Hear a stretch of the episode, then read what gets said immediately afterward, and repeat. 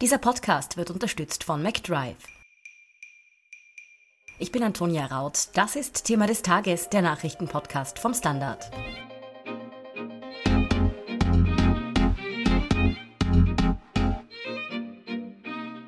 Bei der burgenländischen Kommerzialbank Mattersburg wurden über Jahre hinweg die Bilanzen frisiert. Jetzt erreicht der Bankenskandal die Landespolitik.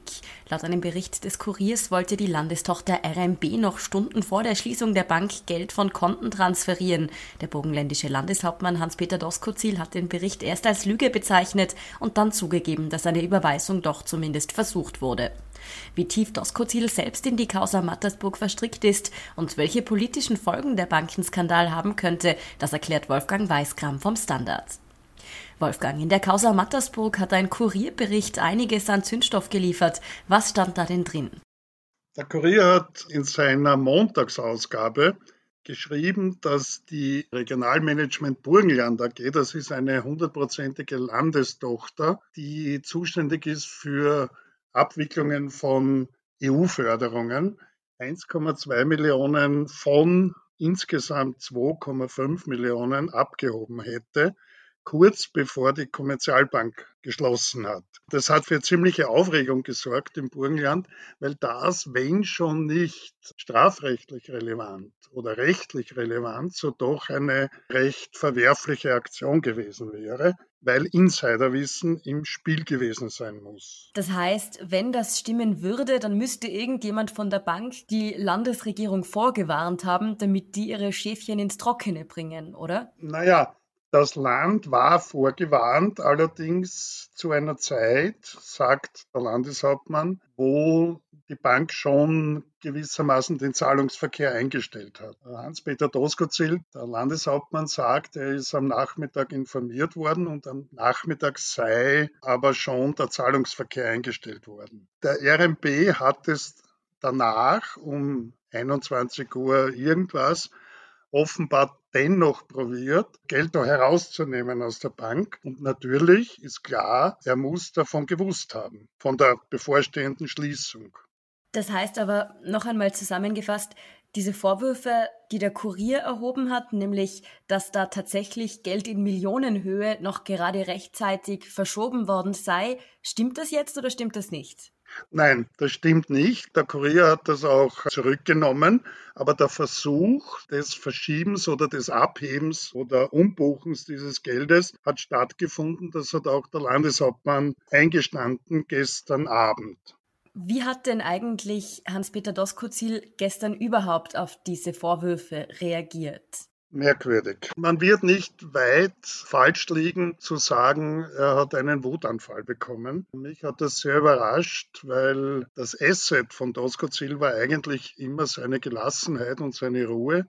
Die hat er völlig verloren im Zusammenhang mit der Bank. Ich frage mich, warum das so ist. Eine wirkliche Antwort darauf habe ich auch nicht.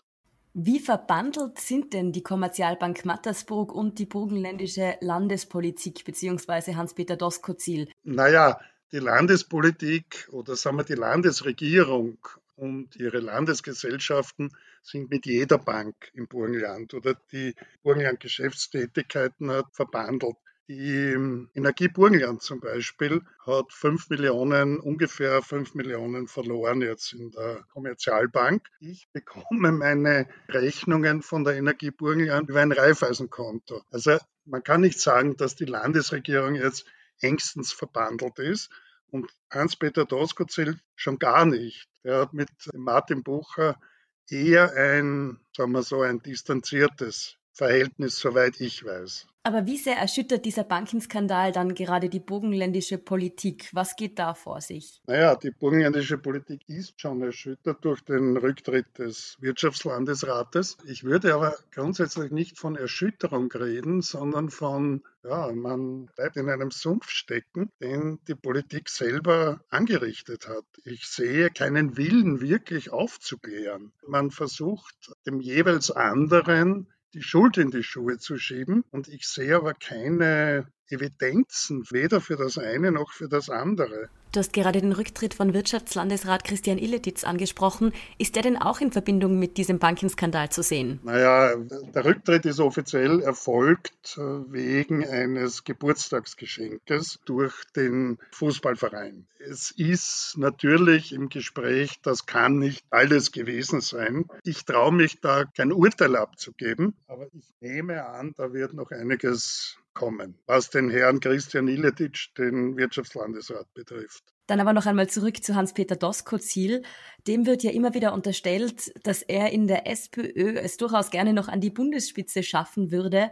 Könnte dieser Skandal, der da gerade sein Bundesland erschüttert, ihm politisch in Sachen Karriere gefährlich werden? In dieser Karriere ganz ohne Zweifel. Hans-Peter Doskozil ist sozusagen die Galionsfigur eines neuen Kurses in der SPÖ, eines eher, traditionellen Kurses in der SPÖ, der versucht, von dem, was sie nennen, die linke Bobo-Blase des urbanen Raumes wegzukommen hin zu den alten Zielgruppen. Da ist er jetzt aus dem Spiel, ganz ohne Zweifel. Also glaubst du wirklich, dass sich Doskozils Bundeskarriere jetzt mit diesem Fall Kommerzialbank erledigt hat?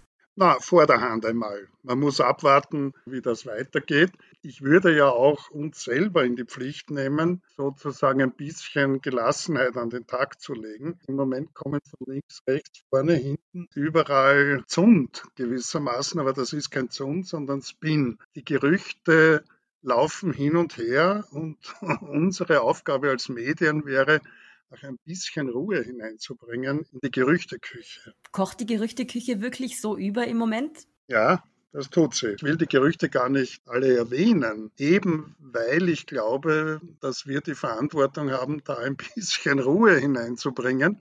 Es geht jetzt nur mehr darum, dass eine politische Seite die andere anschüttet und umgekehrt. Und wir als Medien sollten hier ein bisschen im Sinne ihrer jetzt Studio der Sache begegnen. Nichts verschweigen, aber auch nichts anheizen. Noch einmal zurück zum eigentlichen Bilanzfälschungsskandal in der Kommerzialbank Mattersburg.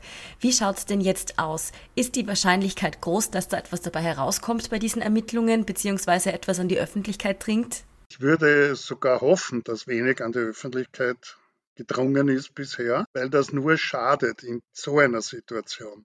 Es wird nächste Woche geben einen Sonderlandtag in Eisenstadt, der sich dieser Frage widmet. Es wird, davon gehe ich aus, einen Untersuchungsausschuss geben im Landtag.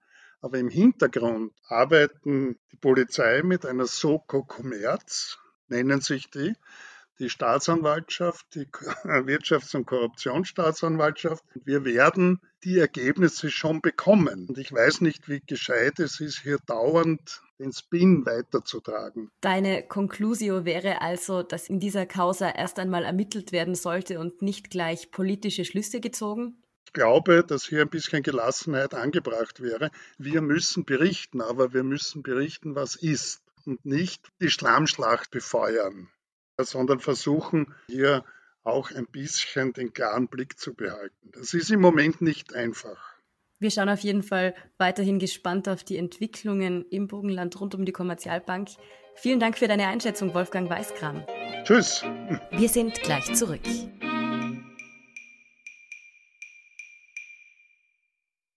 Wenn du endlich wieder einen Big Mac genießen willst oder du gerade im Auto unterwegs bist, dann stell dir vor, McDonald's bringt's jetzt wieder. Mit kontaktloser Übergabe zu dir ins Auto und kontaktloser Lieferung zu dir nach Hause. It's good to be safe mit McDrive und McDelivery. Und hier ist, was Sie heute sonst noch wissen müssen. Erstens, der ehemalige spanische König Juan Carlos setzt sich in die Karibik ab. Hintergrund sind laufende Ermittlungen gegen ihn wegen Schmiergeldannahme in Millionenhöhe. Die Behörden in Spanien und in der Schweiz ermitteln deshalb gegen ihn. Nun hat der ehemalige Monarch seinem Land den Rücken gekehrt und hat sich in der Dominikanischen Republik niedergelassen. Zweitens, wer muss vor den Ibiza-U-Ausschuss? Darüber scheiden sich in der österreichischen Politik gerade die Geister.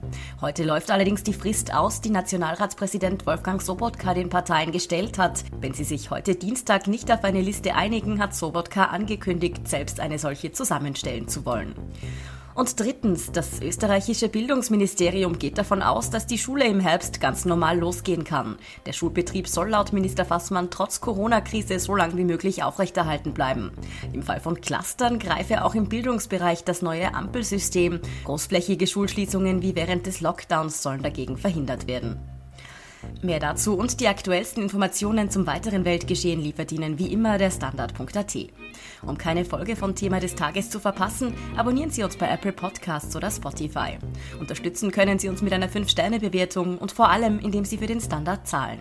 Alle Infos dazu finden Sie auf abo.derstandard.at und dst.at/supporter. Danke für Ihre Unterstützung. Ich bin Antonia Raut. Baba und bis zum nächsten Mal.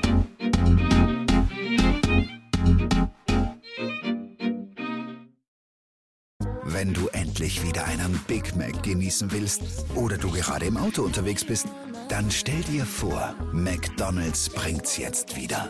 Mit kontaktloser Übergabe zu dir ins Auto und kontaktloser Lieferung zu dir nach Hause.